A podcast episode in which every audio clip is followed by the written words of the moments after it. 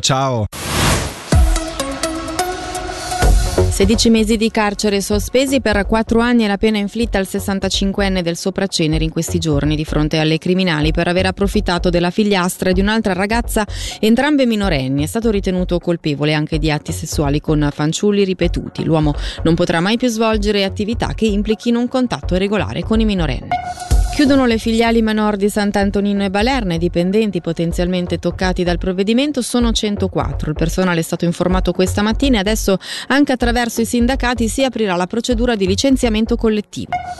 Laura Righet e Fabrizio Sirica sono a disposizione per un altro mandato alla copresidenza del Partito Socialista Ticinese. Lo hanno confermato i due diretti interessati a Teleticino. Abbiamo chiesto a Sirica cosa sia cambiato dalle sue precedenti dichiarazioni che lo volevano concentrarsi prevalentemente sulla famiglia. Il partito in questo momento ha bisogno, dal mio punto di vista, di continuità e non di fermarsi per qualche mese a chiedersi chi condurrà.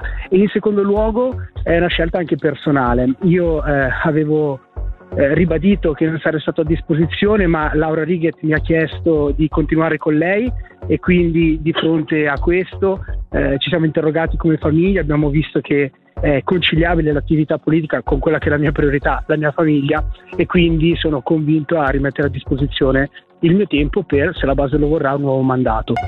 Questa mattina una frana è caduta sulla strada tra Bosco Luganese e Cademario, bloccando la strada in entrambe le direzioni. I lavori di sgombero sono in corso e domani, come ha riferito il geologo cantonale Andrea Pedrazzino alla Regione, si procederà con i lavori. La riapertura della strada dipenderà anche dalla meteo dei prossimi giorni.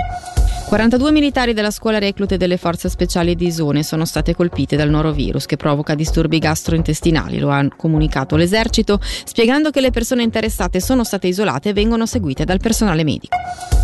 A Lugano torna il caffè con la gente, l'iniziativa che mira ad avvicinare la popolazione alla polizia cittadina, giunta alla sua terza edizione, verrà riproposta con delle novità.